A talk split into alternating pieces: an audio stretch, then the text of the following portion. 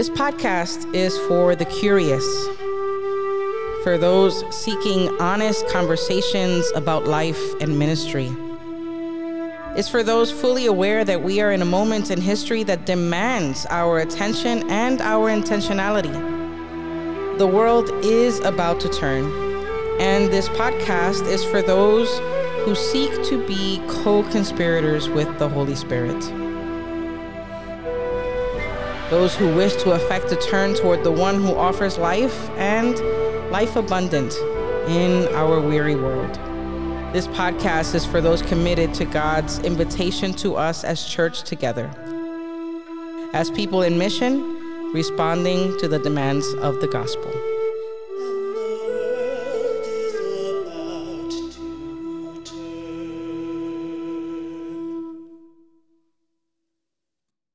Hello, everyone, and welcome back to season two. And this is episode three of our season of Advent devotional. This this Advent season, we are drawing from the resources provided to us by Sundays and Seasons. And this Advent season, they've in, they've invited us to engage the gifts of Advent. We've already had a conversation around the gift of patience, we last week we heard and had a conversation around the gift of speech and silence. This week we get to have a conversation around the gift of Advent. And as we've done for the entire season and will continue to do so, um, we've invited some special guests, and these guests happen to be a beneficiary. Uh,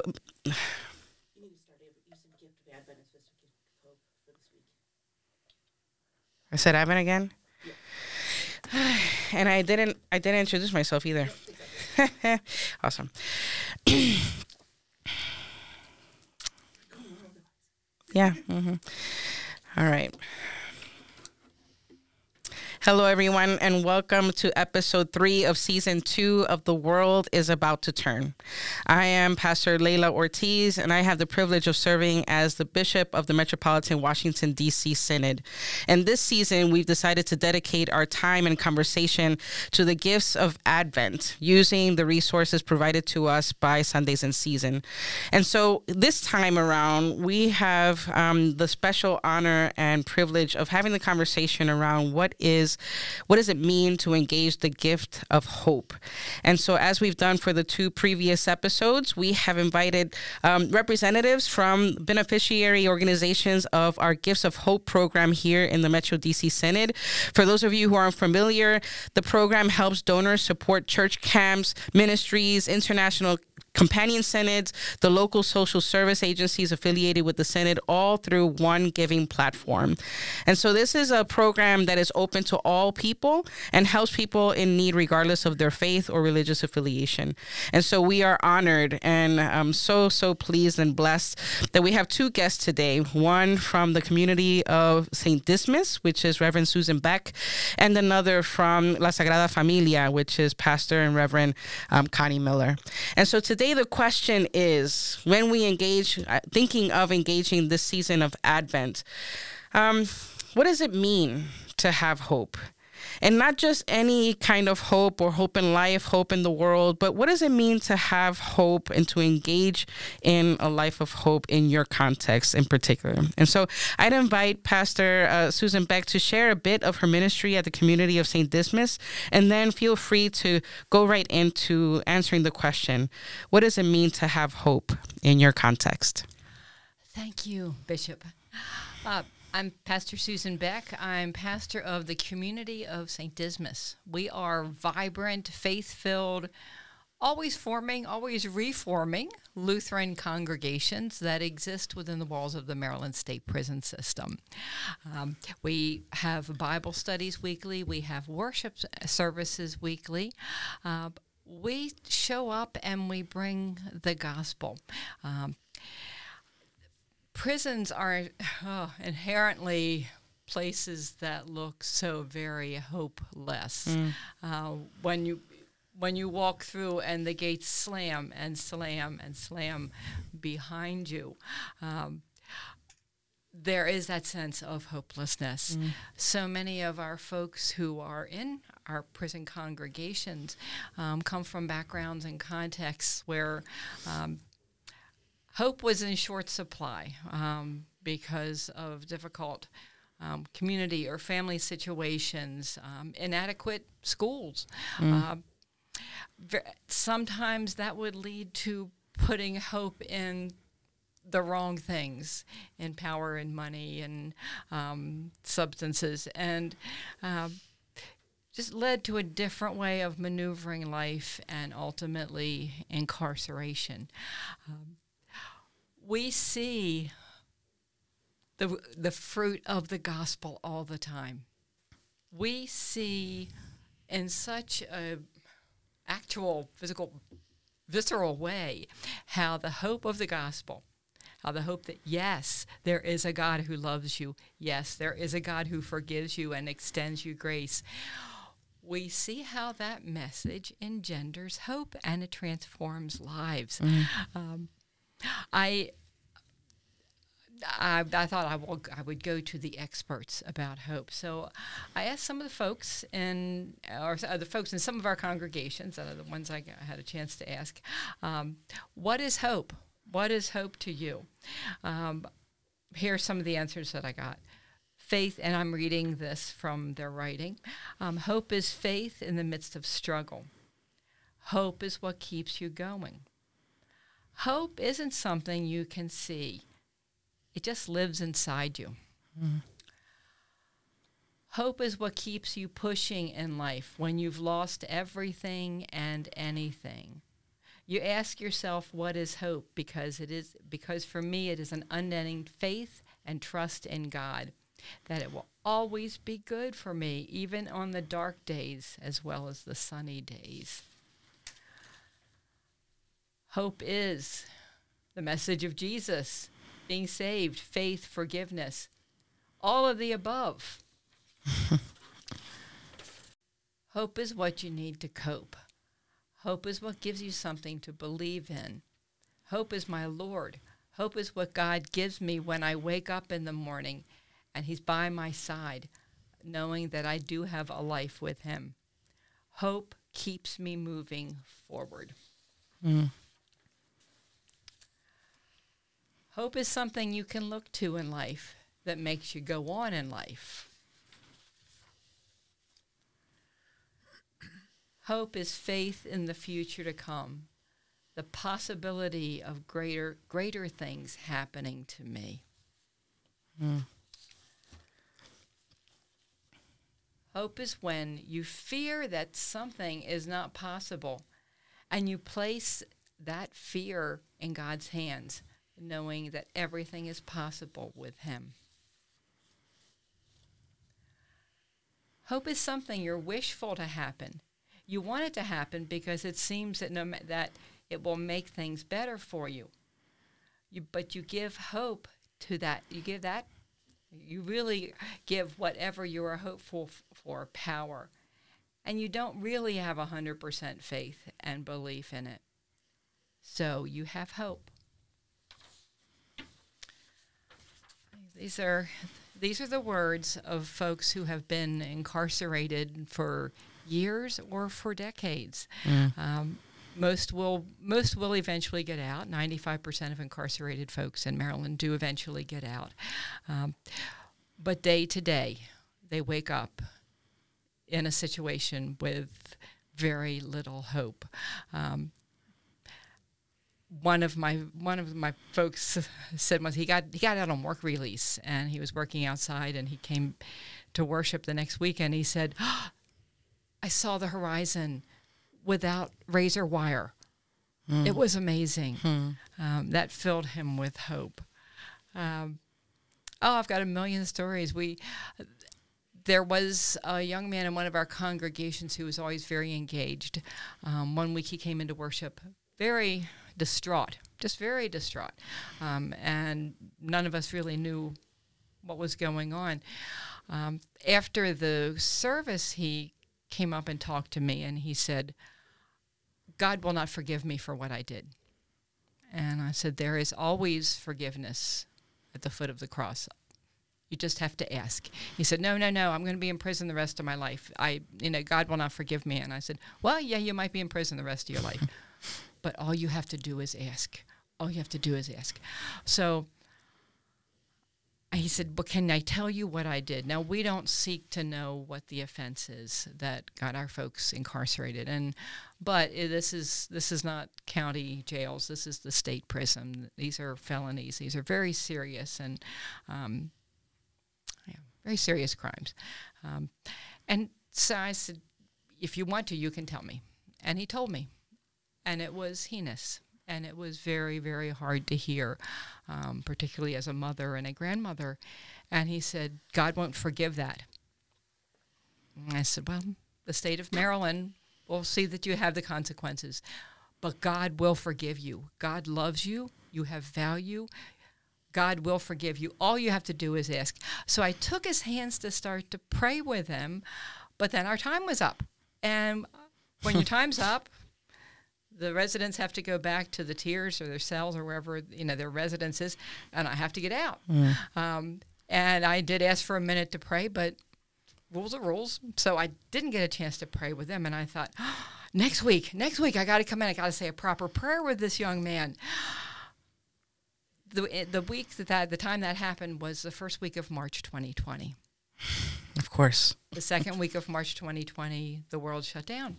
Um, and we I, you know, it took two years to get back in. And I worried and I worried and I thought, oh, no pastor, no worship, no leader. You know, they were, they were on lockdown. They couldn't interact with other Christian um, siblings. And I thought, oh no, as if anything depends on, yeah. on me. Um, about six months in, we got a letter saying that in the solitude of, of lockdown, he had prayed um, and he had felt God's grace, and he knew that even even he, and he called him the words he used to describe himself were horrible person, but nonetheless beloved by God and forgiven by God. Nothing changed in his circumstances. He's not going to get out any faster. Mm-hmm. He's still going to wake up in the gray confines of steel doors and bars and 20 foot razor wire fences. So nothing changed, but everything changed. Everything changed. Everything changed because now he had hope. Mm-hmm. Amen. That's a powerful story. And it just gives us perspective, right? When we think of hope, um, sometimes we're looking for some things that we want or we need, right? Some of the things that were described in the letters, right? Um, but hope can be truly transformative and liberating, right? What does it mean to know that your circumstances will not change and yet your heart is refreshed and renewed? Your spirit is alive again, mm-hmm. right? And that you're burning inside with a love that's unconditional. I mean, yes. talk about a hope that yes. um, that restores and renews. Thank you so much, Pastor Beck, for sharing your story and for sharing the voices of those who have hope in the most difficult of circumstances. Such a gift. Thank you so much. Thank you. Pastor Miller, um, would you share with us just a bit of the ministry that happens in La Sagrada Familia and then engage the question what does it mean to have hope in your context and in that space? Bishop, again, thank you so much. It's an honor to be here. And Pastor Beck, thank you so much too for sharing. But yes, I'm Connie Miller, the senior pastor at St. Luke Lutheran Church and School in Silver Spring, Maryland. And we also have a conference center, Hollywood, um, north of us. But Today I'm here because we're a partner with La Sagrada Familia. And La Sagrada Familia, uh, namely the Holy Family, and, and uh, years and years ago it got that name simply because the Holy Family didn't have a place to stay. It was a wandering community looking for hope and looking for a foundation. And so, anyway, we are a partner with La Sagrada Familia, St. Luke. But um, that partnership also includes the Synod, as you know, and mm-hmm. we thank you so much for the support. And it includes um, Lutheran Campus Ministry and College Park and other folks who have contributed. And again, a big thank you to those who contribute to Gifts of Hope. Yes. Thank you so much today. But uh, imagine this is really a, shall we call it a ministry of safe, and safe is the word here, accompaniment to our brothers and sisters in Central America, mainly El Salvador, Guatemala, and some from Honduras, and also a few folks from Mexico as well. But um, basically, these folks come here, and we have a large community in Langley Park, Maryland. It's in Prince George's County here, Maryland, not far from where St. Luke is. But for some reason, this community has just grown and grown and grown over the years, and it's now basically the largest community of folks from Central America in the United States. Hmm. And so it's been happening for maybe 25 years now, where this ministry started a long time ago, just on the street there. But it has developed now into a safe haven. And again, I can't emphasize that enough because the people who come tell us, they go, We feel safe here. Yeah. They come here and this is a mutual ministry, not one community doing for another, but a mutual ministry. And, and let me just give you a couple of stories. We have worship uh, in Spanish, and we have many after school programs during the week. But imagine being 15 years old, living in El Salvador, living in a rural area, food insecurity, hardly any money, many children in the family. You're sort of left by the wayside and one thing leads to another, and you're able through borrowing from other family members to take the journey, mm. the train, the desert, you name it, to try to get here in Langley Park to be with your your aunt. Now your aunt has a little apartment, eight or ten people in that apartment mm-hmm. already, mm-hmm. and there you are. But then imagine that community where that apartment complex is offers an after school program through the Lutheran Church. And imagine going to that program, gradually learning not only English, but being part of a community, getting to know those pastors, getting to know those volunteers. One thing leads to another, and you start to get comfortable, you start to grow, you start to finish high school because of all that advocacy. And then this one young man, too, that I'm saying, um, we also worked with immigration and an immigration lawyer that now he has a special juvenile status. And that special status means that we now have that for him because we had to prove that if he would go back home, he would be killed. Mm. It's a very, very harsh reality. So now he is safe and sound. Now he has completed junior college. He's now at the university and also continuing to volunteer in ministry and hopes to have a wonderful future and is very active in our Lutheran community. So there is what hope looks like. And if, if he could be here today, most of these folks are working today, so they can't be here. But if he could, he would be the first to say thank you to anybody who gives to the gift of hope anybody who gives to this ministry. He has found a family, he has a future, and he knows that God loves him. And then imagine also an adult who is a journalist in El Salvador, actually Guatemala, who is reporting the truth. And because of the truth, the gangs abduct her mm. and take her. She has a little girl. Well, one thing leads to another, and she gets away and comes here as well, makes a new life, has a new family, and now is a leader in the community of La Sagrada Familia. You know, the community has grown so much now that the community members are the leaders now, working together side by side with all of us, and uh, are now almost their own council, shall you say? Shall we say? So um, it's just an honor to watch this grow. But I'll tell you, Bishop, the biggest honor for me over the years has been to get to know um, my siblings from uh, Central America it has been a blessing, a personal blessing. Mm-hmm. It has helped me grow as well. And I've learned so much, but I've learned especially about the power of the gospel and the power of hope. I see it right in front of my eyes. And then I just want to add one more thing. One of the biggest pieces of outreach of this ministry are various after school programs in the community. We have after school art program taught by one of our uh, volunteers. We have an after school tutor program called En Camino. We have the Caring Project Children at Risk, which we partner with University of Maryland and Children Buddy with university students. All of those programs are there because when these children come home from school in the community, they're confronted by gangs, by drugs, by all the bad stuff. Yeah. And how do we keep them from getting conscripted, shall we say, into that? And so these after school programs could not be more important. And what has happened now is some of these children who have started years ago are now the senior high volunteers mm. helping with the programs themselves, and they too are growing. And we have one young person who now is even looking at seminary thanks to this whole outreach and sees the, the bigger picture. So um, to me, Bishop, um, these are these are images of the most powerful hope we can we can even imagine. Yeah. So, um, and it all I have to say too, it all begins with the worshiping community. We have worship second and fourth Sundays right now, and we're averaging about forty to sixty folks. And um, and again, everything. I also have to say, every single thing we do, whether it's after school or whether it's worship, involves food. Yeah. Because as much as you know we think oh that's wonderful the bottom line also is this entire community deals with food insecurity all the time. So um, you know the only other story bishop i don't know how much time i got here but i'll just tell you real quickly i learned a lot because when i'm i live in my you know we have our church in montgomery county. Montgomery county is supposed to be quite well off we have La Sagrada Familia. We have the children in school there years ago, and I love winter sports. I love snow. I love the whole thing. I love a snow day. And I remember finding out that when it snowed one day at one of our local elementary schools, many of our La Sagrada Familia children walked over to the school and they were looking in the window because they saw a car outside. The car was the principal. And they were banging on the window going, Mrs. So and so, uh, can we can we get breakfast and lunch? Mm. And it hit me like a ton of bricks. I realized whenever there's a snow day, yeah. children don't get their food. Mm-hmm.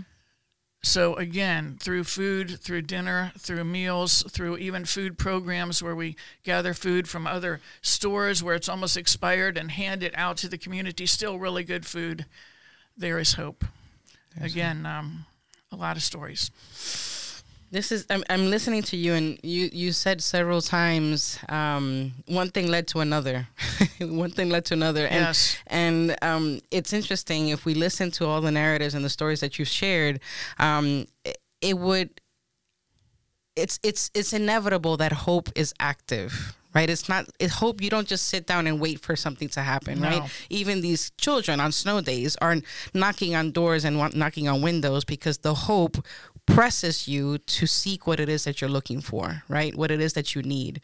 And so in these contexts, it seems as though hope is not only the motivator, but it's actually the, the catalyst for actually achieving and seeking and receiving what it is that we need, right? And then we get to be um, co conspirators with those who are seeking help, right? Um, and are in need for the sake of not only food and sustenance but for life itself right?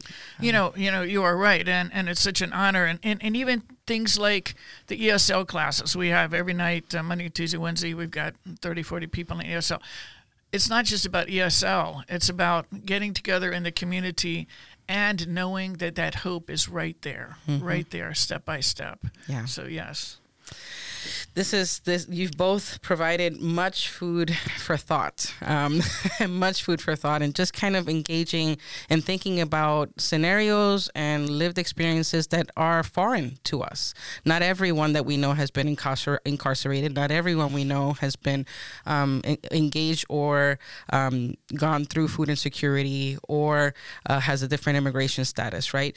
Um, and yet, the experience of others, the experience of the neighbor that is before us, actually inspires hope in us that mm. we get to co participate and be co conspirators in what it means to have not just life, but life abundance, right? Not just survival, but actually have a breath of fresh air to say, there's a safe place where I can go, or there's a safe person who I can go to that is preaching and teaching teaching me something that can actually give me um, just a bit more more energy for the next day so that when I wake up, I can recognize the hope that is before me, right? So thank you both so very much. I hope that those who are listening um, just lean in to the ministry at the community of St. Dysmas, look up what, what is La Sagrada Familia, and consider within themselves what does hope look like for them, but also recognizing that hope is active. It's not passive, right? And it, and hope is not individual, but collective and communal, right? Yes. And so, thank you both so very much. I will be um, holding this conversation praying and reflecting just to share a bit of a devotion in a couple of minutes. Um, but I'm very, very grateful for the ministry that you do, the ways that you show up in the world, and the ways that you invite others to show up as well. So thank you both, Pastor Beck, Pastor Miller. Um, you have blessed us with your with your storytelling and with your ministry. Thank you so very much. Thank you so much. Thank, Thank you. you. And, and thank you to Gifts of Hope for Yes. Helping us, helping us keep going. Amen. Amen. Thanks be to God. Blessings.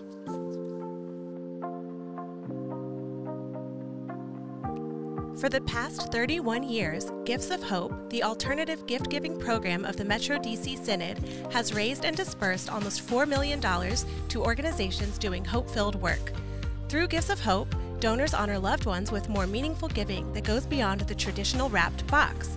A gift of hope is the perfect gift for someone who doesn't need another thing and for those who are trying to escape commercialism. While Gifts of Hope started as a Christmas gift program and printed Christmas cards are still available at DC area churches, we now have a variety of digital cards for year round celebrations available online. Learn more about the mission, beneficiary organizations, and how to give at giftsofhopedc.org and on social media at the handle Gifts of Hope DC.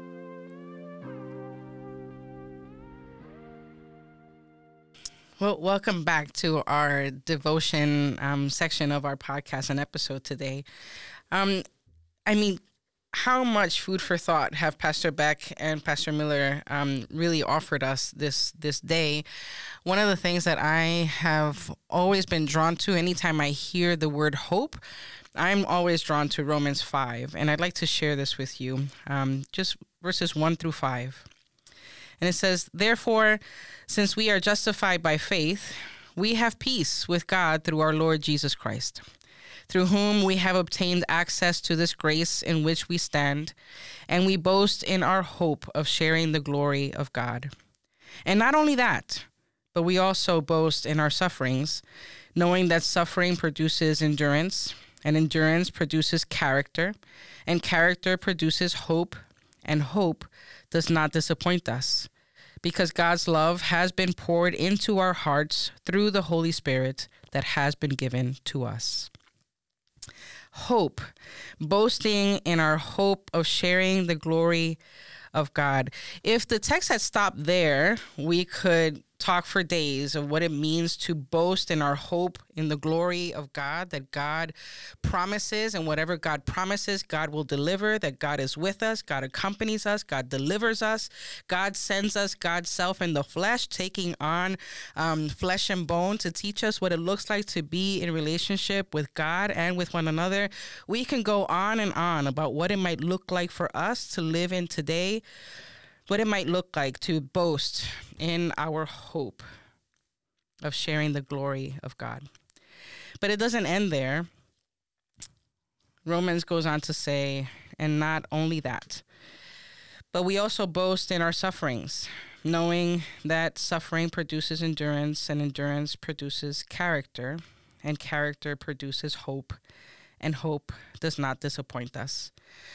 Um, there is this grave possibility that we want to glorify or um, say that suffering is okay, or even come to the point of declaring that one suffering is superior to another, or declaring that someone else's um, suffering is pretty bad, but man, am I going through it, right? Um, this text, people might take it and interpret it in ways that are unhelpful. But the point of the text is to recognize that suffering is real, suffering does happen. And even as we suffer, there is more to the story than just the suffering. And even that seems like um, I'm trivializing suffering. There's no such thing as just suffering.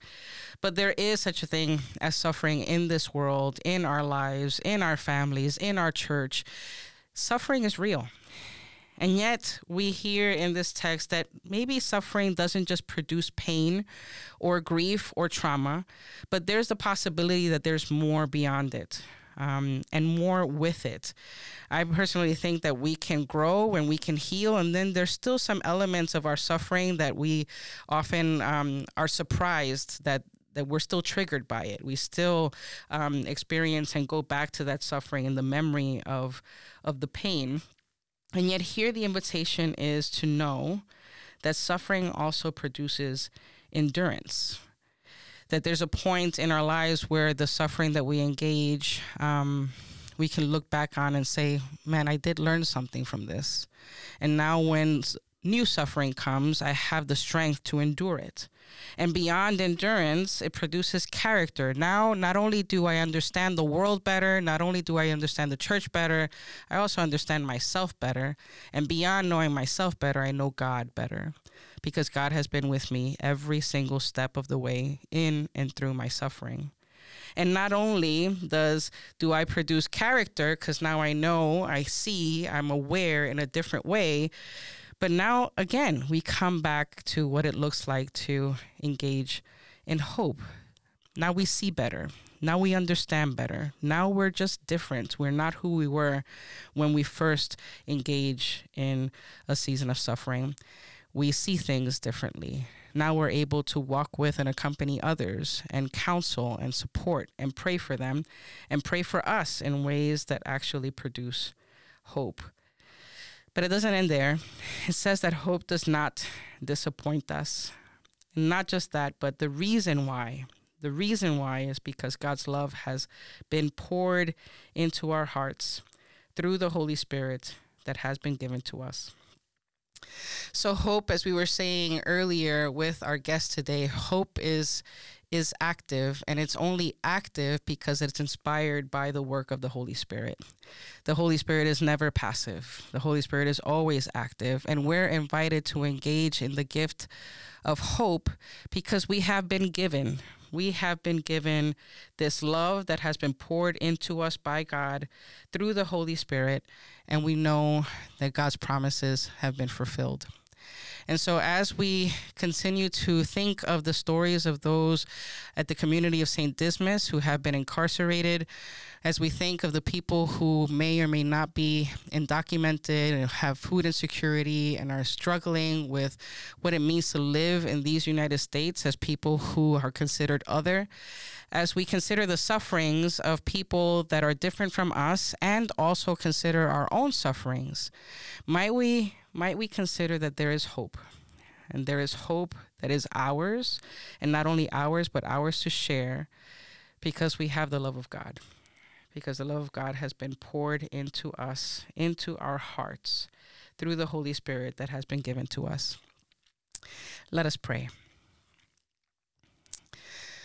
Oh, Holy Spirit, as always, you are good and you are present and you are um, in our lives and through our lives in the most unexpected ways. Today, somehow, we've come to talk about suffering while we're supposed to be talking about hope, and yet all of it, all of it is, is in your hands. All of it. You are with us, you will not leave us. And we have so much to learn, even in our present suffering, even in what we endure this day, whatever frustrations or concerns, whatever we are waiting for in this season of Advent. Whatever our story may be, we thank you for the Lord for the love that has been poured into us through the Holy Spirit. We thank you because it is a promise that you fulfill. It is a promise that we believe by faith. And we ask you, dear God, that you continue to um, teach us and open our eyes to that reality, that we might rest in you and engage in a hope that liberates and transforms and makes anew.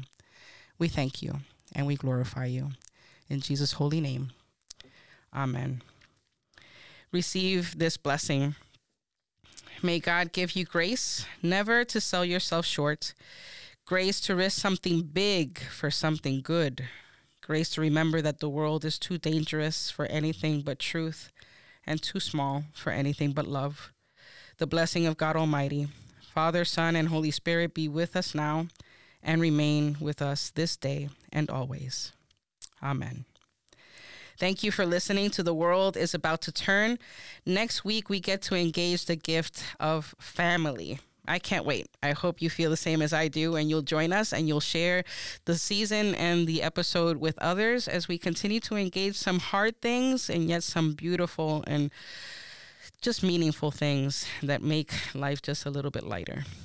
receive this blessing. May God give you grace never to sell yourself short, grace to risk something big for something good, grace to remember that the world is too dangerous for anything but truth and too small for anything but love. The blessing of God Almighty, Father, Son, and Holy Spirit be with you now and remain with you always. In Jesus' holy name, Amen. Dear friends, the world is about to turn.